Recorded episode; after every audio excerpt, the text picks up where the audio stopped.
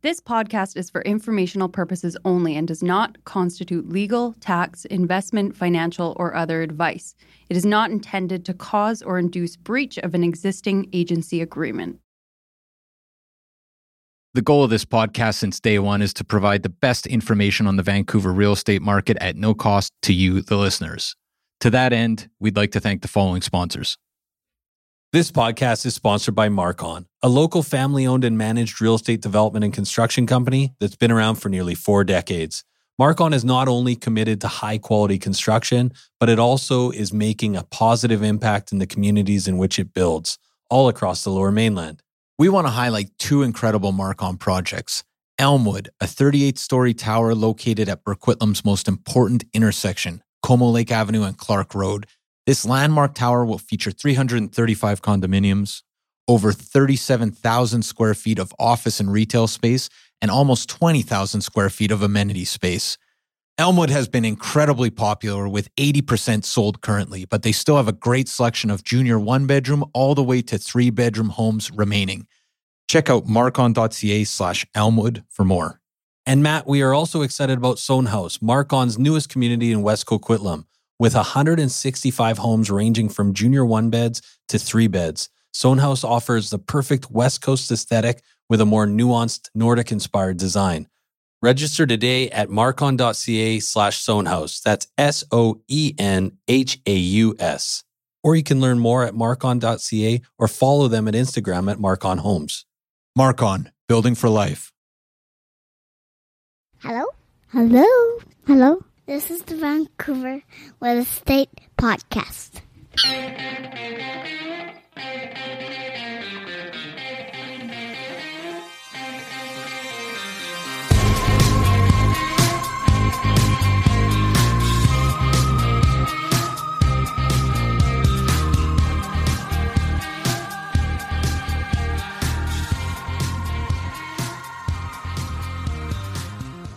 And welcome back to Vancouver Real Estate Podcast. I'm your host, Adam Scalina. And I'm your host, Matt Scalina. And Matt, today we had an episode full of cops. It That's was, right. It was kind of like uh, I wanted to. We should we should leave on the bad boy music today. I think.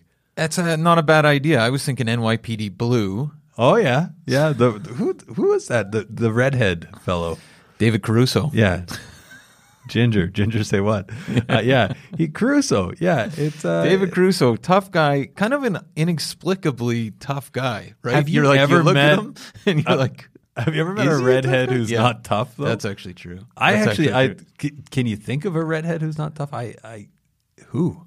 I can't. yeah, that's actually that's totally true. And even if they don't they don't uh, present as tough, They'll still when beat the hell out of when you. the going gets tough, they get going. That's for sure. Yeah, yeah, exactly. Yeah, Actually, come to think of it, NYPD Blue though, you know, David Caruso was uh, the the tough guy that you didn't necessarily know was tough, and then there was Sipowicz, who was also uh, was that NYPD Blue? Yeah, Sipowicz? Sipowicz as well. Kind of a tough guy who definitely didn't present as tough. Yeah. Uh, Oh, sorry, I was show thinking was a little Serpico. bit. No, Serpico was Serpico was a movie. No, uh, yeah, there was a, a random group in NYPD Blue. Yeah. a show from 1994. Yeah. but uh, but we digress. This is this is uh, more the the bad boys, I would say, of of property management. Yeah, and these The guys these guys aren't aren't necessarily property managers, but this is an interesting company, right? These guys uh, are all ex RCMP or ex police. Right. Drug beat. They worked the drug beat for years, and now they're working the tenant beat. They're doing stakeouts, they're doing inspections, they're doing uh, move outs. I'm I'm super excited to have come across these guys because here's one thing. So many horror stories about uh, people not being able to and, and, and not and let's here let's let's frame this a little bit differently. Most tenants are fantastic. I've been a tenant. You've been a tenant. Um, there's great tenants out there. Yeah. But every We've once both in a been while, tenants and landlords, and uh, yeah, Yeah. not a lot of bad experiences. No, exactly. But every once in a while, you hear about someone who has uh, made a career almost out of career like like of squatting, right? Um, or or Right, and or- Jim has a story of, about yeah, that. there's lots of stories in this episode about that. So it's kind of nice to know that guys like Jim that really understand the system, uh, know how to effectively evict people if they are actually people that are are they need to be breaking, need to breaking be the rules. Yeah, and the nice thing is, if you're a landlord, uh, a guy like Jim is worth his weight in gold, right? Because he's got you know whatever 25 30 years as an rcmp diffusing tense situations. Right. uh, all that training goes into helping you uh, diffuse your situation. So yeah, great company He's also a landlord himself. yeah, and has been, for years. Right. So this is no, this is uh, there's a wealth of experience here. Really interesting conversation with uh, with Jim. So stay tuned for that. Right. For sure. But what else do we got, Adam? Before we uh, we cut to our talk with Jim, a few things. We got the stats. Yeah, the stats just came out. So I, I don't know if you want to go first. You were kind of looking at the board stats and some percentages. I've got some breakdowns in terms of uh, the sales ratios. So why don't you maybe start us off? Well, I mean, yeah, uh, not a lot to say here except that August was busy. So, I mean, in putting this in a broader context, right? And we've done this a few times on the show. Uh, January and February, basically a year ago today is when the market started picking up, right? August 2019 was when we kind of went from a, a down market to sort of shifting into a into a busier time again. And January and February were really heating up, and ever since May, June, July, we're getting busier and busier and busier. August, we are 30, almost 37% up from last August in terms of sales. Uh, we're almost 20% up in terms of the 10 year average. So this August was busy in relation to last August, but also in relation to all Augusts. And in a lot of ways, this makes sense uh, from my perspective because we basically missed the spring. We right? did. So people are looking at this summer and thinking, okay, uh, the spring was lost. It's a good time to buy, good time to list. It, the market feels much more stable now Right. uh, than it, than it did before. Interest seeing, rates are still low. yeah, incredibly low. low. And we're seeing po- positive kind of month over month activity. So it makes sense that August, which is historically a very slow month, this is a sleepy, one of the sleepiest months of the year, was was quite a bit busier than than uh, normal for sure. One thing to note, and this is the final thing I'll say, is uh, listings are up as well. Uh, so sales are up, listings are up, which again makes sense in terms of the spring being missed. Uh, but also when we look at pricing in Greater Vancouver, uh, we're up from last August. This makes a lot of sense because last August was basically that last month before we came out of uh, that that minor downturn. Single family in Greater Vancouver up 6.6% over the last year. So we've had a healthy, healthy last uh, half of 2019 and first half of 2020. Townhomes up 4.4%, apartments up 4.5%. Uh, overall, I think these stats are pretty positive. Nothing insane, Right. but uh, but positive for sure. And I know we've been busy. I, and I'll highlight a couple things, and just to kind of piggyback on what you were saying, Matt. So, like one of the things uh, that I had this conversation with a client the other day, but the, typically August is a slow time in the market, right? Right. We see these kind of two humps in the market: the spring market, the fall market, and August is often when people are focused on holidays or getting kids back to school. But I feel like eh, these typical trends or historical trends in the market, you almost have to throw them out the window right now with COVID, right? Because this year hasn't made sense. People Right. found themselves at home when in a time when they'd typically be busy at work. Um, you know, people have taken time off. Uh, people can't travel. They can't. They can't book vacations. So it's like nothing really makes sense this year. No, and a lot of the predictions, like I remember talking to somebody about an Airbnb on the island, Right. uh, right when COVID hit, and they had something their contract, and it was like this good deal, and they were really excited, and they pulled the plug. And at that time, it made sense. I was just on the island. Airbnb is it has exploded because you can't travel out. People aren't Interprovincial travel, tra- yeah, or like, even yeah. in just within the province, Within the province, like, yeah. people are not leaving BC, but there's all sorts of things that seemed like uh, logical decisions earlier this year that have turned Sure. out to be, um, you know, in hindsight, hindsight's always twenty twenty. But uh, but yeah, it, we predicted it. Yeah. But here, here's here's a, the other thing I'll I'll mention is it, it- there is, and this is totally anecdotal, but I think a lot of people, especially agents that are speaking to their clients, there's this kind of get stuff done kind of mentality out there right now. Like people want to just get on with it, right? They they feel like they've been railroaded in their life, and they just want to get back to to getting things done. And a lot, and uh, we've talked about this ad nauseum on the show, but um, a lot of people got used to their space over COVID, and now they're saying, "I need more space." Right? I want a yard, that's or I want the to big, move the market. I'd say that's a huge driving force of this market. Exactly. A sure. Couple things I want to highlight. So quickly, downtown condos was a, a balanced market at 16%, but still seeing a seller's market up to about a million bucks. So still a very, very active market between about 400,000 and a million bucks in downtown.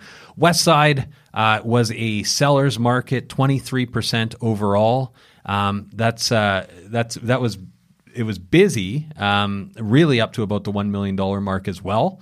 Uh, two areas on fire on the west side 56% sales ratio in Fairview Slopes, which is means basically over over one out of two homes are selling, Yeah. right?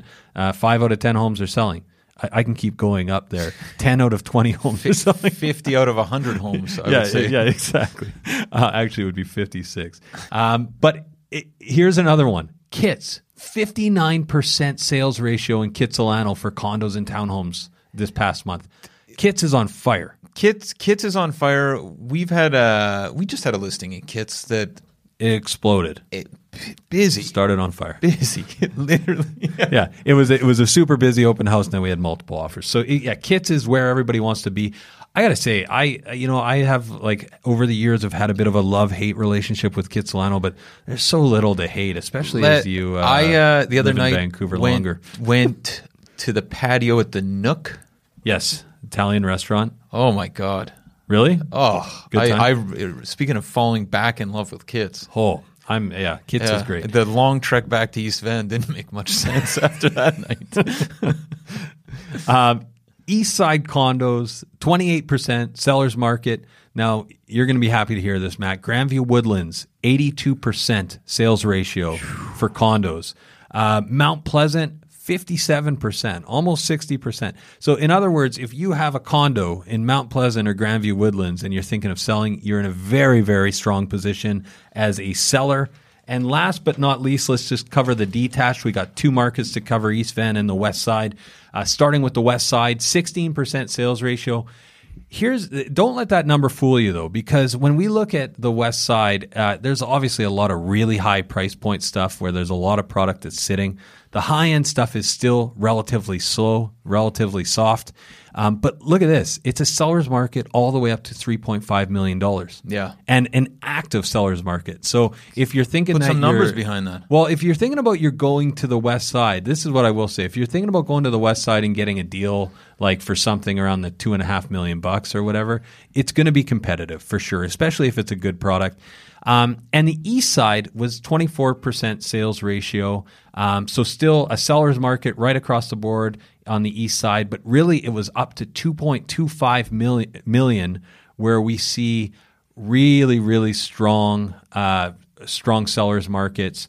And here, and here's an example of that. If you look at the 1.5 to 1.75 million price band on the east side, we're looking at a 45% sales ratio. Yeah. So basically, five out of 10 homes, almost 50 five out of 10 100. yeah, homes are selling. 500 out of a So 1,000. Very, very aggressive sellers market. This is uh, it's good news if you're a seller in East Van in that price band, and that makes sense because a lot of people.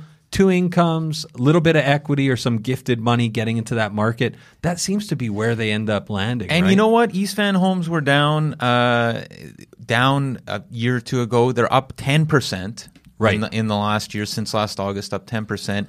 That's that's a busy market. Hastings Sunrise especially seems Wow. to be uh, everything's getting absorbed. yeah. It's It's the new park at Pandora. oh my god, those tennis courts. Yeah, actually, No, no, we don't even wanna- Don't, don't- don't even tell anyone No. about those tennis courts. Keep them a secret. Saw a very uh, a, a very famous realtor there. Uh, Adam Scalina. No, it, you were there. I but, was uh, there. she was playing pickleball. Oh, yeah. she'll be left She- unnamed. left left unnamed, but she's a she's a strong pickleballer.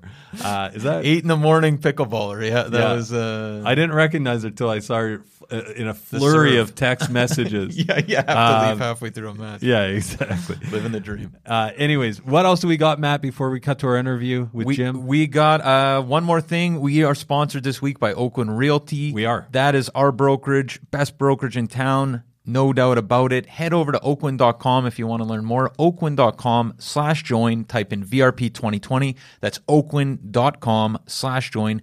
VRP 2020. There's a huge incentive for huge incentive, yeah. And if you are a new agent, a seasoned agent, somebody looking to make a change, Oakwyn is a great fit. Best support, best resources out there, and just a great overall brokerage. You know what I'd say? Iron sharpens iron, Adam. Yes. And that's what Oakwyn's all about. Yeah, exactly. Also, that's what Game of Thrones is about. I think. I think. I don't know. There's probably swords. Last but not least, before we cut to our talk with Jim, Adam, we got the hottest club in town. We do. Yeah, it is the Sellers Club. I uh it's it's a best club. It's a lot of bangers. I think I saw DJ Khaled there. Um, it is a great club. The velvet rope is out. The lineup is long. It's still exclusive, but we got room for you. Yeah. No doubt about it. Yeah, exactly. So if you want to sign up for the Sellers Club, it's the best resources in town for sellers looking to get top dollar in the shortest amount of time for their property. We're actually putting out a new resource, Volume 2. Volume two is coming. That's Yes, right. and uh, Matt, maybe a bit of a spoiler alert, but it's Let more me from just- the angle of if your home did not sell. So your home has not sold. yes, What's next? Volume Two is going to be absolutely great. Make sure you're on that list. And, and and how do you do that, Matt? Well, there's a few ways you can do that. Head over to vancouverrealestatepodcast.com and sign up there. Send an email in the subject line. Write Sellers Club, info at vancouverrealestatepodcast.com. Or the easiest way is literally sign up for the live wire. You're going to get the stats went out basically before the real estate board put out the stats. We were that's how quickly we're putting out stats. We're also putting out stats the real estate board doesn't put out on the live wire, but we have a link. You just hit that link and hit send. You're in the Sellers Club. Every volume is directly to your inbox. You won't be disappointed. You will not be disappointed. But without further ado, Matt, let's cut to our interview with Jim Garnett, president of CTI Services. Enjoy.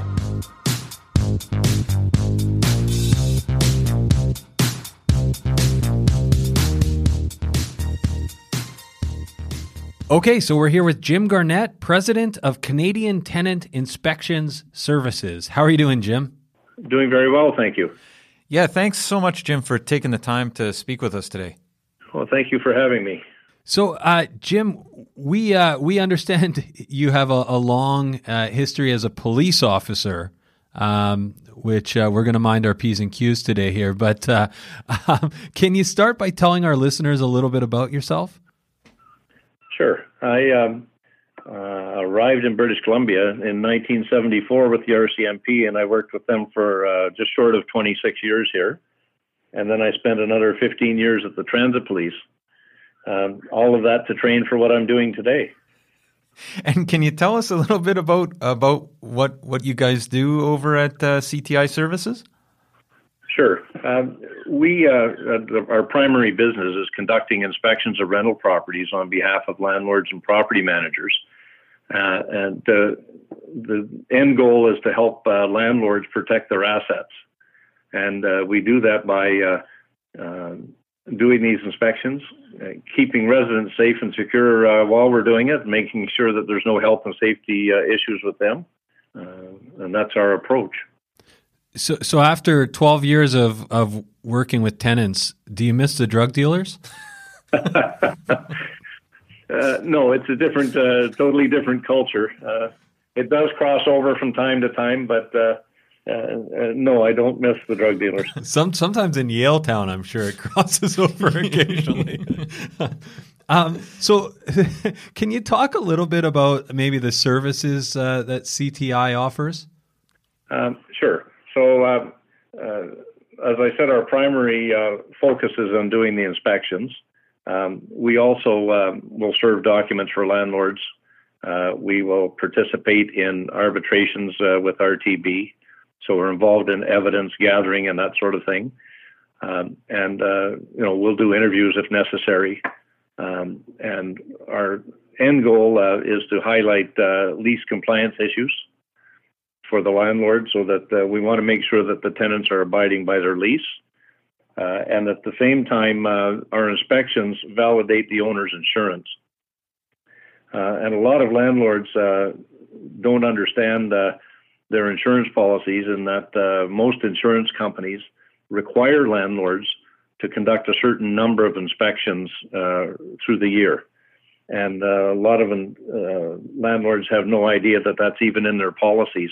Um, we talk to landlords on a regular basis, and it's interesting how many uh, go back and look after or call their companies uh, to find out that uh, that's one of the requirements. And uh, interestingly enough, when you have a claim on your insurance, the uh, insurance companies are looking to make sure you as a landlord are doing your due diligence. And if you're not conducting inspections uh, as per your policy, then uh, uh ultimately you're not doing your due diligence. So, and, and yeah, that's a, a useful uh, thing to point out. I feel like most people don't realize uh, that you should be, yeah, there's a number of times you have to be inspecting the property each year. as I understand it, Jim, you guys aren't property managers though. Absolutely not. You know, and that's uh, often we get mistaken for property managers, and uh, um, that's uh, it's not our goal to be property managers. Uh, property managers have their own uh, um, processes and functions, and uh, and we have a different set of processes and functions. So it's kind of an interesting, an interesting business. Um, can you talk a little bit about how you got into into the real estate industry? Uh, well, I, I first began as a landlord in uh, the mid 80s, and uh, I uh, was working with a fellow who was interested in uh, investment real estate, and uh, spent some time with him. And as a result of numerous conversations, I ventured out and invested in a revenue property, and after that, made several other investments in revenue properties, and I kind of uh, developed uh, a little bit as a landlord during that time. Then, uh, approximately 12 years ago, um, I was managing uh, some properties for the estate of a friend of mine who had passed away. And I uh, had conversation with a property manager who was one of his tenants. And this property manager was looking for someone to conduct inspections of the rental units that um, she had under her portfolio. So that's how I became involved in the business. It just uh, kind of stuck my foot in the water to see what was going on with that type of uh, job function, and uh, I realized when I started doing it that basically I'd been training for 40 years to do this because a lot of the skill sets that I had as a policeman uh, carried over into uh, what I do now. Um, because the uh, you know you're just dealing with a residential tenancy act as opposed to a liquor act or motor vehicle act or whatever. So uh, it became a natural fit, and that's when uh, we decided to expand the business a little bit and take on other clients. Uh, we made the decision that we were only going to use retired policemen to, to do the job because uh, they already had the skill sets necessary. It was just a matter of them being able to wrap their head around the uh, Residential Tenancy Act. Can we can we maybe unpack that a bit, Jim? Can you can you talk about some of the skills that uh, that obviously police officers bring to the table for managing tenants or for sure. Screening um, tenants, I should say? Yeah, things like uh, observing and reporting, uh, observing uh, sus- what might be suspicious activity, uh, conducting interviews, serving documents, giving evidence, uh, and we do that at arbitrations uh, in BC or tribunals in Ontario. Um, neutralizing uh, volatile situations. So we uh, quite often will get called by landlords who, um, for whatever reason, are at odds with their tenants, and in some cases might be afraid of their tenants. Uh, so we will go in um, and help them to supervise what we call stress move outs, um, where both parties are at odds with one another, and we become the uh, the calming uh, influence at the move out, so that uh, everything happens smoothly for both parties. Um, so those are the types of things we do, um, and the lens that we're looking through is a little different than the uh, average person's lens because what you or um, uh, your neighbor might look at and say, um, this looks okay to me. One of our people might go in and look at it and go, oh, this is uh, obviously uh, gang related activity. There's criminal activity going on here. Um, that sort of thing. We pick up on uh, those nuances as we uh, do our inspections. And, uh, uh, you know, it might be because of clothing, it might be because of just whatever paraphernalia we might observe while we're there that um, would lead us to believe that. So, do do people usually like? Do landlords often bring you in when things get complicated? Then, or is it like, uh, what's the what's the typical process? Are you involved at the beginning, or or is it usually when things get hairy? Uh, well, we uh, we work with a lot of uh, proactive landlords who uh, want to stay ahead of the curve, so they will hire us to do their inspections on a regular basis. And so we become familiar with the uh, tenants, we become familiar with the property itself, and uh, we're able to note any time that there are changes that have taken place over a period of time, sort of thing that might negatively impact the landlord.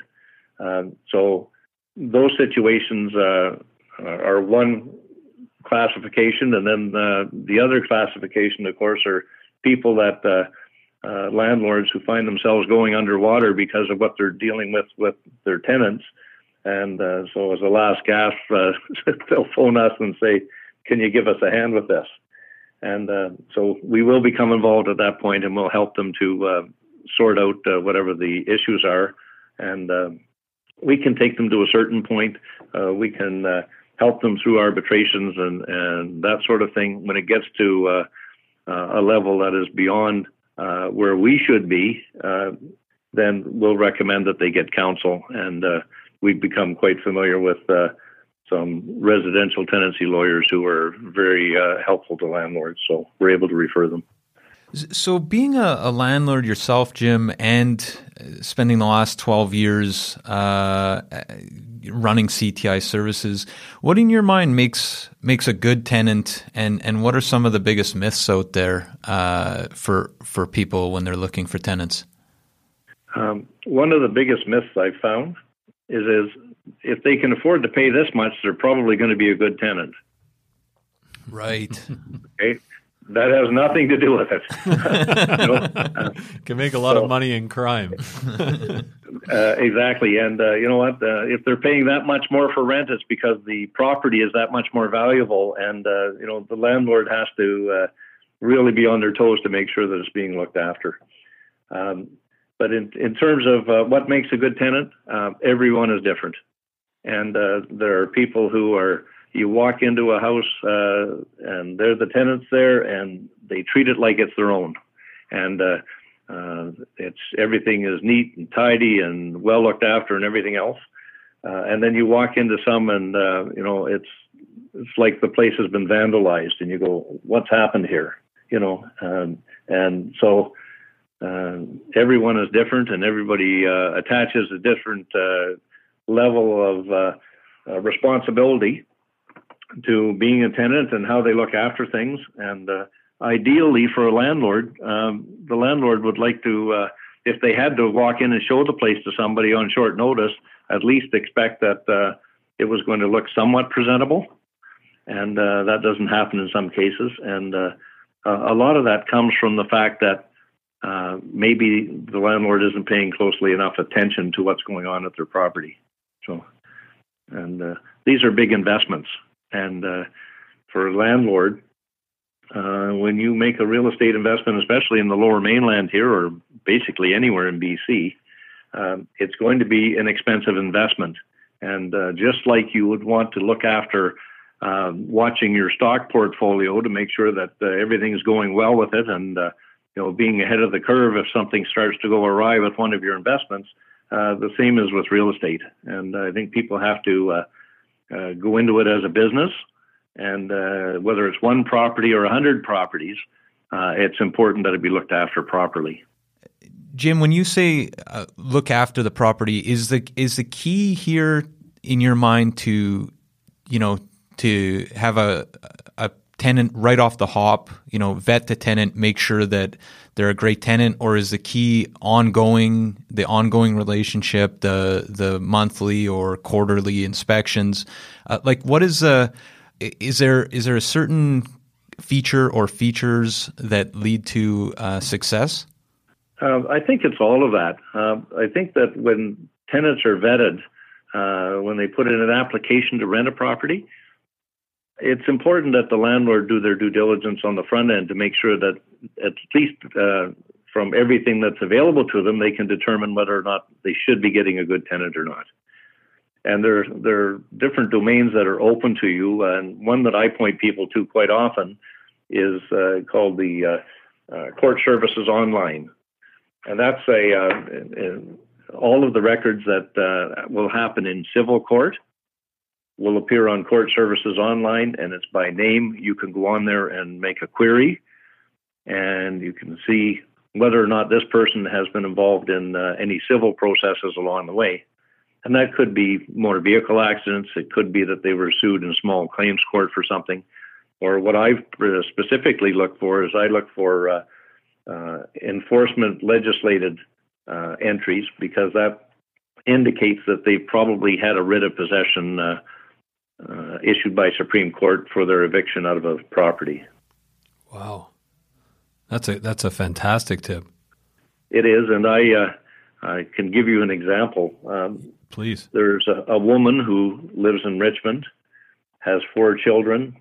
Uh, she has had in the last five years 15 writs of possession issued in Supreme Court. Wow. So it's essentially, uh, as near as I can tell, she's not paid rent in about five years. And she just looks for uh, um, unsuspecting uh, landlords, and a lot of these are landlords who uh, are looking after their own properties. She targets them so she catches them about the middle of the month, and they're desperate at that point because if they've got a mortgage they're supporting, they're looking to have somebody in there paying that mortgage for them. And in she goes, and uh, her process has been the same just every time. She uh, bounces the deposit uh, check, the security deposit check, and the first month rent check, and it takes them three to four months to get them out of there, and it takes a writ of possession to do that. So, um, this is a, a, situation that has repeated itself over and over, and uh, uh, I would suspect that she's getting dangerously close to uh, having established a pattern of criminal behavior, and likely will get charged one day. But uh, that's the type of situation that if uh, any of these landlords had gone to the court services online site, they would see all of these entries and they would run away. Right. It's it's funny. We we've actually we've come well. We work with a lot of landlords, um, helping them purchase investment properties, and over the years, uh, we've heard a lot of stories that resemble that, where where people it's it's almost like they've they've devoted their their life to to that process of of going in, not paying rent, and then they have a, a place to stay for three or four months, and then eventually they get evicted. But it's, it, it is a long and drawn out process for the landlord. Uh, it is, uh, but um, what we've found is that if the landlord does all of their paperwork properly up front, then the process gets shortened uh, significantly. And uh, in British Columbia, just as an example, uh, if you don't pay your rent on the first of the month, on the second of the month, the landlord can give you a 10 day notice. That 10 day notice gives you five days to pay your rent or five days to move. That starts a process. Um, and then you can, through a direct request process, uh, shorten the six to eight week normal process of getting to an arbitration and get it down to a week to 10 days all of that can happen, but it can only happen if all of the paperwork is in order. And too often I've seen uh, tenancy agreements that were not signed by one party or the other, uh, or, or uh, pertinent information was left out of it that should have been included. And as a result of that, um, you apply for a direct request, and the tenancy branch will come back and say, Well, everything's not quite in order here uh, I think you need to go to uh, an arbitration. So it gets pushed six to eight weeks down the road. Um, then it takes, uh, after your arbitration, it's going to take you another uh, anywhere from three to 30 days to get your decision back. Um, if it's uh, an order of possession and you're going to be serving that on the tenant, that usually gives them two days to move out. And if they don't do that, then you're in the lineup to get a uh, bailiff in place through a writ of possession. So it, it does become a long and arduous process, but uh, there are things that uh, landlords can do to make sure that, uh, if necessary, they can short circuit that a little bit. And, Jim, uh, we know you're not a property manager, and that's not uh, the goal of the business. But do you consult on on these types of things, or or what do you suggest that people get a property manager, a, a good qualified property manager, or how do you suggest they make sure that they're, you know, all the T's are crossed, all the I's are dotted? Well, I guess uh, just the same as they would with their financial portfolio, if they were going to get uh, uh, a money manager to help them to look after some of their investments and things, uh, having a property manager to look after their real estate investments is probably not a bad idea uh, if they're not going to be, pay specific attention to it. And uh, you know, I mean, let's face it. if there are professions where you're so busy in your profession that maybe you know you've invested in some real estate uh, investments and uh, you just don't have the time to be looking at them to see what's going on and uh, you know a lot of people would be better served if they would take the time to get a qualified property manager to look after it and you know it, all property managers are not the same either so uh, you know you're better to uh, um, maybe talk to friends or or people that have dealt with uh, uh, companies, and uh, you know, don't be afraid to ask for references. You know, from some of the clientele, and uh, um, people can always uh, give you an opinion as to how they feel this company works or doesn't work or whatever, and that's not a bad thing. I just wanted to point out, uh, just uh, go back to the CSO thing just for a second, the Court Services Online. Uh, there's one other thing that uh, um, is evolving uh, as we speak and is becoming a very, very useful tool for landlords to use uh, to vet tenants, and that's Landlord Credit Bureau. And Landlord Credit Bureau is expanding. They're North America wide, and they gather information from landlords about tenant payment behaviors, and that information goes into a database that's accessible to uh, their membership coast to coast. So it doesn't matter if you're a bad tenant in Halifax, Toronto, or Vancouver, wherever you go that you're looking to uh, to rent a place. If your record is really bad, then it's going to show up uh, if you're a member and you're looking at the Landlord Credit Bureau to get some direction. You know, Jim, we always uh, you hear this a lot in in the province um, that the Residential Tenancy Act uh, highly favors the tenant. Do you think that's a true statement, or do you think it's just maybe um, you know poor paperwork or people not really knowing the ins and outs of, of the act? Well, you know what? It's uh, uh the Tenancy Act in BC is not bad. Uh, we also work in Alberta and Ontario. And uh, you know, if when you start looking at different things, I know Ontario are making changes to their act, uh, and some of the things that they're adopting are coming from British Columbia, and they're doing that to improve uh, the services for both landlords and tenants. And I find that overall, um, it's not a bad system. And uh, the residential tenancy branch uh, uh, go out of their way to uh, give people the right information they don't uh, you know make any recommendations or anything else or, uh, or, or point you in a specific direction, but they will give you all the information that you need in order to make the right decision. And uh, I think that's very useful for landlords. Uh, I don't find that they're uh, you know significantly worse than anybody else or significantly better than everybody else. They're uh, they're well placed, I think, and I think they've done a lot of research as to uh, how they can be of service to both landlords and tenants, and uh, they strive to do that. Jim, you you've mentioned one kind of horror story the the woman with four kids in in Richmond who's kind of a serial abuser of uh, of properties. Um, do you have some other horror stories uh, that have taken place in Vancouver that you've dealt with? I have many. we got all day. You know, there, there are always horror stories going on, and uh, you know, and that's because uh, uh, of a number of uh, factors, and uh, uh, just one that we've recently dealt with, and this has evolved over 12 years.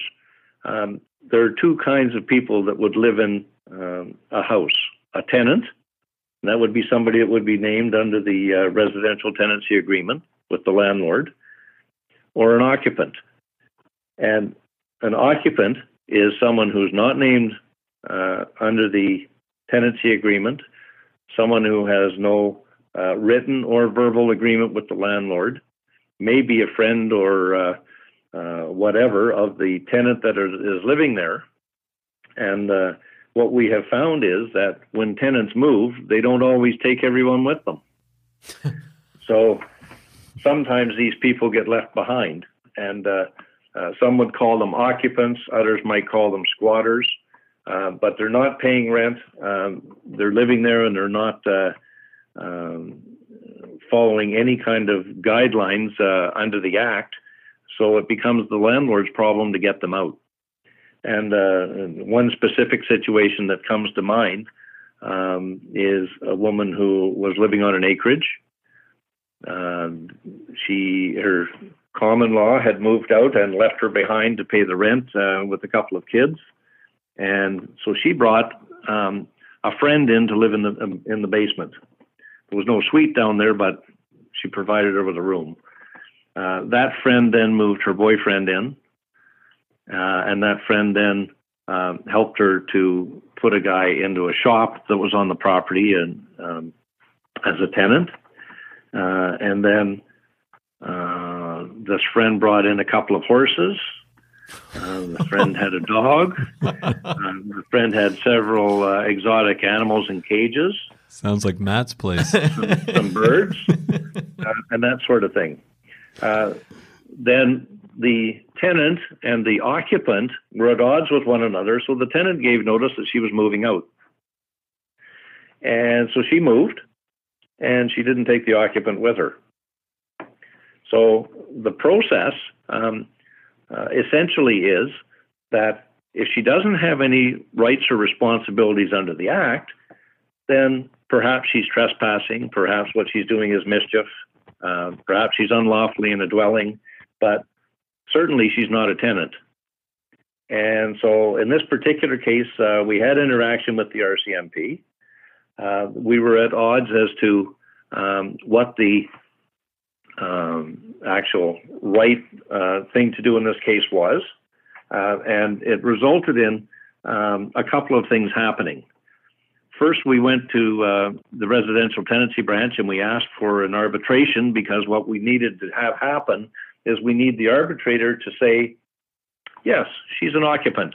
She has no rights or responsibilities under the Act. She shouldn't be there.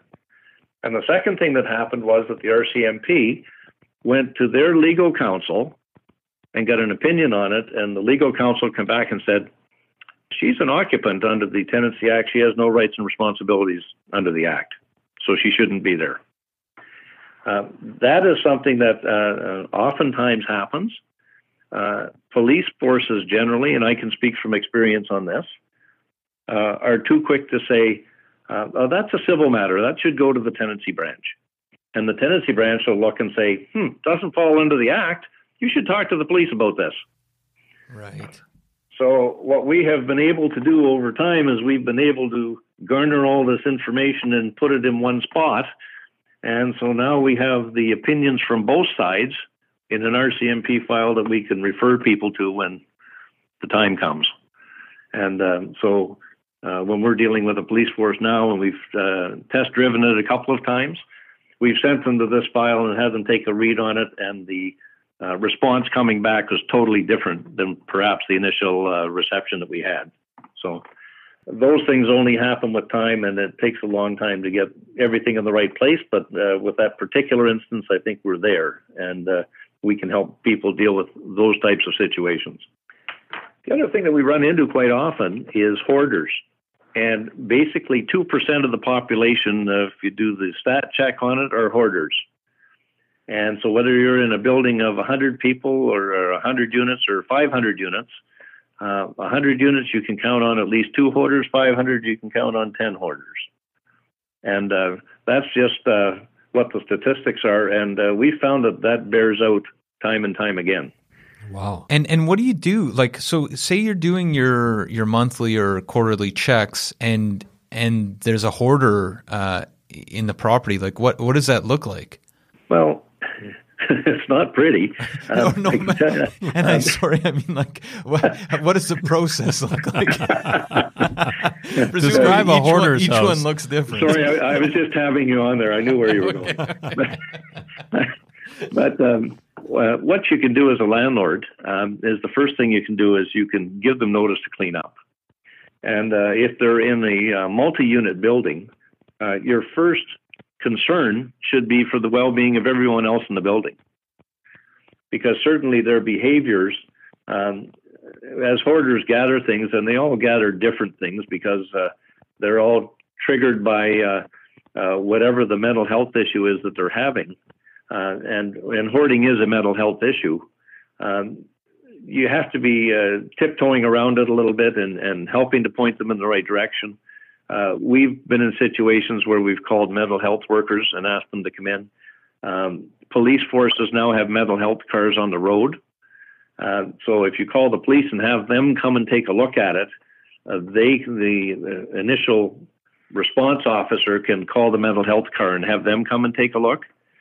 And um, so the mental health cars have uh, basically a, uh, a mental health nurse and, and a police officer in the vehicle. So they're able to help people get connected with the kind of resources that they need to maybe help them with the mental health side of their issue. So we get help to get those processes in place and get them headed in the right direction. When that doesn't become an effective uh, solution to the problem, uh, then we start looking at other things because, uh, again, you have to be thinking about everybody else in the building and how uh, this person's behavior could adversely affect them, whether it be by fire, by rodents, by uh, infestations of flies, or whatever it might be. And uh, you have to be a little concerned about what's happening with everybody else in the building. And you don't want to lose 20 good tenants because you have a hoarder living in your building that's causing big problems. So, um, after we've helped to identify the problem and to help, and to try to help uh, with uh, something on the remedial side of things, uh, if we find that the things that we're doing are not working, um, you know, and that might also include the fire department bringing them in to do an assessment as to fire load and that sort of thing. Uh, then we'll take steps to have them removed. And we do that by initiating a process through the residential tenancy branch and uh, obviously having an arbitration and uh, presenting whatever the evidence is. What about like belligerent people, violent people? Do you guys have, have you had any kind of really uh, hairy situations where you've had to use your your baton? no, I'm just kidding. Well, yeah, it's it's now verbal judo because uh, I left my baton and my pepper spray behind. but uh, uh, I mean, everyone's different, and uh, you know, you run into people. Uh, I've uh, gone to an initial inspection at places where um, the response was totally negative. Uh, it was like I was infringing on uh, their rights by being there, and that I shouldn't be there, and that was none of anybody's business what they were doing in the place. Um, by the second or third visit, you know, you get to know them a little bit. You have a little conversation with them, and things settle down quite nicely. Um, I've been in some situations where that kind of belligerence and everything else uh, sometimes has underlying problems that are associated with it. And, uh, you know, in a lot of cases, it could be a mental health issue. Um, know, I'm not a doctor. I, I can't uh, diagnose those things, but I, I can eliminate a whole lot of other things that uh, I can tell you that it isn't. Um, and, uh, you know, sometimes uh, if it's a mental health issue, there's not much that myself as an inspector can do about it. Um, you know, if their demeanor and behavior is something that spills out into the neighborhood, uh, maybe uh, in a multi-unit building into other units, starts affecting other people, uh, or in a neighborhood uh, where it's maybe a single-family house where it's affecting neighbors in the neighborhood, then perhaps there's a remedy under the residential tenancy branch to help move that person along and get them into a place where perhaps they're more comfortable. Maybe uh, one other other question, just about kind of flagging uh, potential uh, concerns at a tenanted property. But you know, I'm thinking about grow ops, Jim, and um, also you know the potential of meth labs. Like, are there are there any indicators that um, you know when you're doing inspections? Like, is there a way to kind of discern, or have you come across a lot of a lot of uh, you know drug manufacturing in in your time? Um, it's interesting, and and um, in this career, no. in my other career, I spent 20 years in drug section. I saw a lot of it, uh, but uh, in this career, it's been interesting because uh, we encourage our landlords and property managers uh, on the front end when they're vetting prospective tenants to tell them who we are. Wow. And say, you know what, uh, we have our inspections done by uh, CTI Services. Uh, they're all a bunch of retired policemen. they, you know, they could tell them that we're drug squad or we're gang task force or whatever they want. but it sends a message to the people that if they're going to be doing things that uh, might be frowned upon in the legal community because of their activity, that maybe they shouldn't be taking this place. Maybe they should find somebody that's not quite so conscientious. That's great. Right. That's uh, yeah. That's a useful a useful upfront thing to tell potential tenants, especially if you're concerned. Yeah, we've had uh, we've had property managers tell us that um, you know everything uh, right up to that point they had to have this place. They're you know they're already planning where they're going to put the furniture and everything else and they're they're ready to move in mentally until they get told that. And then all of a sudden well it's between this place and one down the street. And we just gotta we just got to decide which one we're going to take and then they never hear from them again. So Wow, that's a that's hey, it, it, your services are worth it right there. I, I would imagine. Um, well, they they just duck a big problem when uh, when that happens, and that's a good thing. So, so Jim, uh, after twelve years of uh, inspecting revenue properties, what is one piece of advice that you would give landlords or potential landlords? Uh, do your due diligence ongoing. Like, uh, treat it as an investment you bought a piece of revenue property, um, look after it like the investment it is. Uh, you wouldn't just hand somebody the keys to your Ferrari the first day you met them and say, "Here, take her for a spin, and uh, you know, come back in a couple hours and see how you like it." Uh, you know, it's an expensive vehicle. You wouldn't do that. A piece of real estate isn't a very expensive investment. Don't do that with that either. Don't give somebody a set of keys and say, "Oh yeah, I'll take your 12 post-dated checks and see you in a year," um, you need to do some due diligence along the way, and uh, you know, either you or uh, a friend, a relative, or maybe CTI Services come in and do an inspection three, four times a year and see what's going on in your unit and make sure your investment's being looked after. And I think that's one of the biggest downfalls. Uh, that people have. They're they're too quick to hand the keys off and say this is great. We're going to make all kinds of money and um, uh, this is just a good thing. Uh, and they don't do that extra little bit of due diligence they need to do to protect that investment and make it grow. Last, Jim, uh, sounds like you've been in the uh, investment property arena since the the 80s. Uh, should kind of everyday people in your mind, everyday people with busy lives, other jobs, families, should they should they become landlords if they're thinking about it?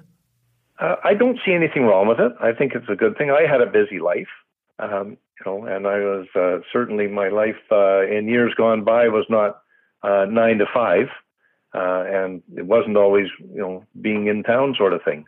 But uh, you know, I did do my due diligence, and I did my ongoing due diligence to make sure that I had good tenants and that they were looking after the property. Uh, and I think that you know, as, an investor, there are different tools available to you, and property management is one of them. Uh, where if you don't have the time to look after it, find a good property manager, somebody that you can work with, and uh, you know, it's no different than finding a good accountant, finding a good banker, uh, you know, finding a good lawyer to deal with. Um, those are all key people in your team of people that you want to have, and a, and a good property manager is just another member of that team. And uh, and I think it's really important that uh, um, if you don't have the time to look after it or the desire, uh, you, you make that investment in a property manager to say, you know, please look after this for me. And uh, and there are a lot of people that grow portfolios by doing that, and just uh, uh, add to it as time goes on, and that's uh, uh, a good thing for them to do. If, if they're not going to do that, and they're not going to look after, and they don't really care, um, then maybe they should be in a different investment that they don't have to pay quite that attention to. Great advice. So, so Jim, we, we do have this segment called the Five Wire. Five five quick final questions. Can you stick around for that? Sure. Okay. So, question number one: What is your favorite neighborhood in Vancouver? Uh, where I live, White Rock. favorite bar or restaurant? Um, Cosmos Greek uh, Restaurant, Marine Drive, White Rock, or the uh, Ocean Park uh, pub. Nice. One book you would recommend that our listeners read? Uh, actually, there's a couple, and I'm just trying to think of the gentleman's name. Uh, he was with Bank of Montreal, and he wrote a book about real estate, and I can't remember his name right offhand. Uh, the Magic of Thinking Big is a great book to read. Um, helps put people's head in the right space to uh, to make investments to grow in in the business community at large. Even it's a good one. Good. We'll we'll, we'll link to the we'll we'll find that that Bank of Montreal uh, book and well, we'll link to it in the show notes here. Don Campbell. Oh, ah, right. Yeah. yeah. of course. Okay. Right. Um, and uh, you know, and there's a fellow. Uh, uh Don Campbell created an investment group that has, I think, literally thousands of, of members in it now uh, across Canada, and they help uh, investors who a lot of them are busy investors uh, and busy in other parts of their lives uh, to make those uh, real estate purchases and to manage them and stuff. So, uh, um, you know, that's the other thing that people can do is they can get around people who understand the business and learn a bunch about it. And you know, obviously, the more you learn in, a, in any field, the more comfortable you're going to be in it. So great. Uh, one piece of advice you would give your 18 year old self. My 18 year old self. Yeah. A life in policing may not give you everything you want in life. but you'll have good stories. At good, good stories. You'll be able to spot stories. the bad guys. Yeah, exactly, exactly. Yeah, uh, and I've given that advice to my children, and they've gone in different directions in their lives, and they're being very successful at it. So good. good. Um, and, and last but not least, something that you have purchased for under a thousand dollars that's changed your life. Wow. I said quick questions. I kind of it was a little misleading. yeah, it, it, has to, uh, probably uh, any one of a number of books that I might have read. Great. Great. Well, th- thanks. Thanks so much, Jim, for taking the time to speak with us today. There's a lot, a lot to, a lot of thought provoking stuff and stuff to chew on there for sure. Uh, how can people find out more about uh, what you guys are doing over at CTI Services? Well, they can go to our uh, website, which is www.ctiservices.ca, uh, or they and through that they can contact us. There's an inquiries email on there. Uh, they can call me direct 778-840-7611 or 778-846-9125. Okay. Well, thank well, thanks again, uh, Jim, and uh, yeah, very interesting conversation about Canadian Tenant Inspection Services, and uh, Appreciate you taking the time. Thank you very much for having me. Have a great day.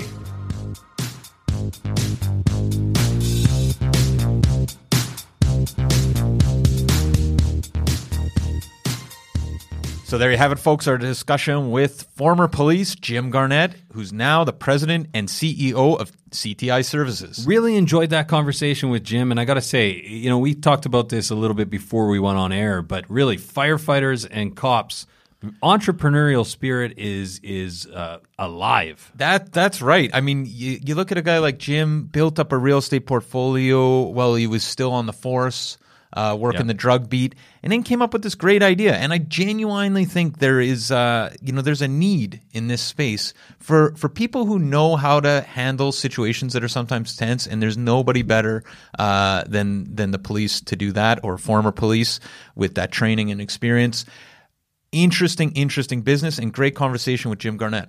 Yeah, Matt, I really enjoyed having Jim on the program, and you know, I think that would be a fun company to work for as well. Like, I if you look at the at Jim's website, interesting for there's sure. There's a few guys in there that look like they've maybe uh, they, they, it looks like one that they They've could. seen some stuff. well, they, yeah, yeah. There's a few guys on the. I, I wouldn't. I wouldn't uh, go in there acting tough like I do at our brokerage. yeah, yeah, that's right. How I go around threatening people at our brokerage. I'm not threatening Oh, people there. no, nobody, your elbows aren't up at CTI services when you walk down the hall. Exactly. yeah, my uh, my invisible lat syndrome uh, disappears uh, very quickly at CTI. pre- pretty quick around Yeah. Jim Garnett, that's for sure. But yeah, great conversation there. Uh, what else do we have before we cut for the day, Adam? We got a few things. What? First and foremost, VancouverRealEstatePodcast.com. Yes. That is our Yeah. website. We have a ton of resources over there. Head over to VancouverRealEstatePodcast.com for the live wire. This is our weekly mailer. Deal of the month. Uh, stats before anyone else, stats that you don't get from the real estate board. All the resources you're going to kept, be kept up to date on what we're doing at the Vancouver Real Estate Podcast. We also have the Sellers Club there. This is the easiest way to sign up for the most exclusive, hottest club in town. Yes. you don't have to worry about COVID at the Sellers Club. no that lineups, for sure. No, No, distancing. It, No- it's no all face just to your inbox. And, and here's here's the thing about the sellers. Just to recap, the sellers uh, club is really just the best resources to get top dollar in the shortest amount of time for your property. And we have fantastic, actionable plans that we're sending out. And volume two is coming. So Volume so two is coming, on this list. and and let's be clear, we're headed into the long weekend. This the fall market is here. It is upon us. If you are thinking of selling this fall and you are not on this list yet, you're not too late, but you're not too early either. I would say get on it. yeah, like winter ASAP. is coming. That's right. That's my second Game of Thrones reference. yeah, yeah. You're, you're uh, I'm rewatching. I'm rewatching. Oh, is that right? Okay. Well, and last but not least, on our website, we also have the ever popular and ever useful private client services. Because Matt, if you are not using PCS, you are standing still while the rest of us power walk by. You get sold prices, days on market. You basically get realtor level information at your fingertips. It is the best way to search for real estate in Vancouver. And we know we got a bunch of power walkers out there, but if you want to join the Power Walking Club, which I got to say is not quite as exclusive as the Sellers Club. Um, a lot of, a lot more neon though. Um, uh, but uh, anyways, it's it's a great it's a great place to be as well. So sign up for PCS. at the Vancouver Real Estate Podcast.com. If you want to talk about that, walking powerfully, pickleball, Walking powerfully. anything else real estate related, give me a call 778-847-2854 or matt at vancouverrealestatepodcast.com. or if you want to talk about walking threateningly, try uh, Adam at VancouverRealEstatePodcast.com or It's a, po- 778 it's a powerful walk. you 866 4574. Or if you want to talk about not walking at all, uh, we, we got that secret line. Info at vancouverrealestatepodcast.com. I think that's the elliptical line. That's called gracefully floating. Uh, anyways, Have a good long weekend, guys, and we'll be back next week. take care.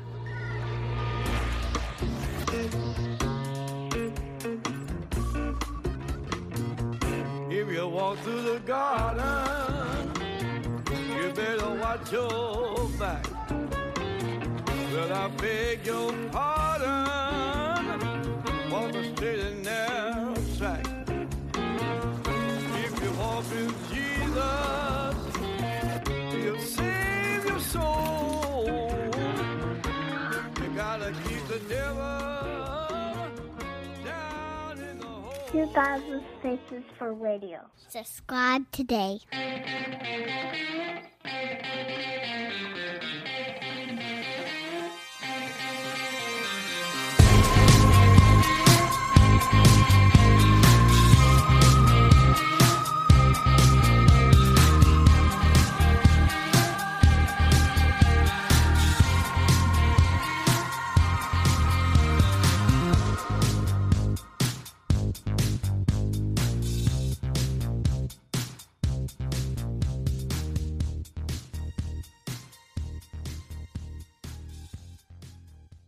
Hey everyone, pardon the interruption. We just want to take a quick minute to thank the following sponsors who make this show possible.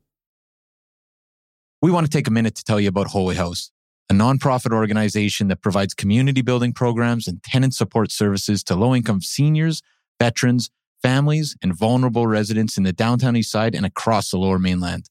Melissa from our team has been volunteering at Holy House. Melissa, what's been your experience? Honestly, it's been so fulfilling just to spend a few hours a week in the community and watch how the staff really transforms these vulnerable communities from the inside out, starting with just small things, right? Playing games, drinking coffee, having some simple conversations that you wouldn't necessarily think are super fulfilling. And you come out just feeling like you've really made an impact and connected with the community. And you've been to multiple buildings, but you're playing games, drinking coffee, Yeah, you know, serving food sometimes, and you made some friends along the and way. I've made some friends along the way. It's really helped me be more present, actually, in those moments of just, you know, realizing how simple life can be to make an impact, right? Fantastic. And if you want to learn more, you can definitely check out Jenny Conkin, co founder of Holy House, who is a past guest fan favorite on the show, or head over to holyhouse.ca where you can donate or volunteer. And they're looking for both donations and they definitely like volunteers. That's holyhouse.ca. Vancouver needs your help. Be part of the solution. We are also sponsored by Oakwyn Realty. This is our real estate brokerage, best brokerage in the city, hands down. If you are in the industry, a new agent, an aspiring agent, somebody just looking to make a change, new culture, new energy, new resources, head over to oakwyn.com slash join, type in VRP 2020. That's oakwyn.com slash join, type in VRP 2020. Not only do you get to meet Michael Morgan and the gang, the bigwigs over at Oakwyn, you get a huge incentive for first going to oakwyn.com slash join, typing in VRP 2020.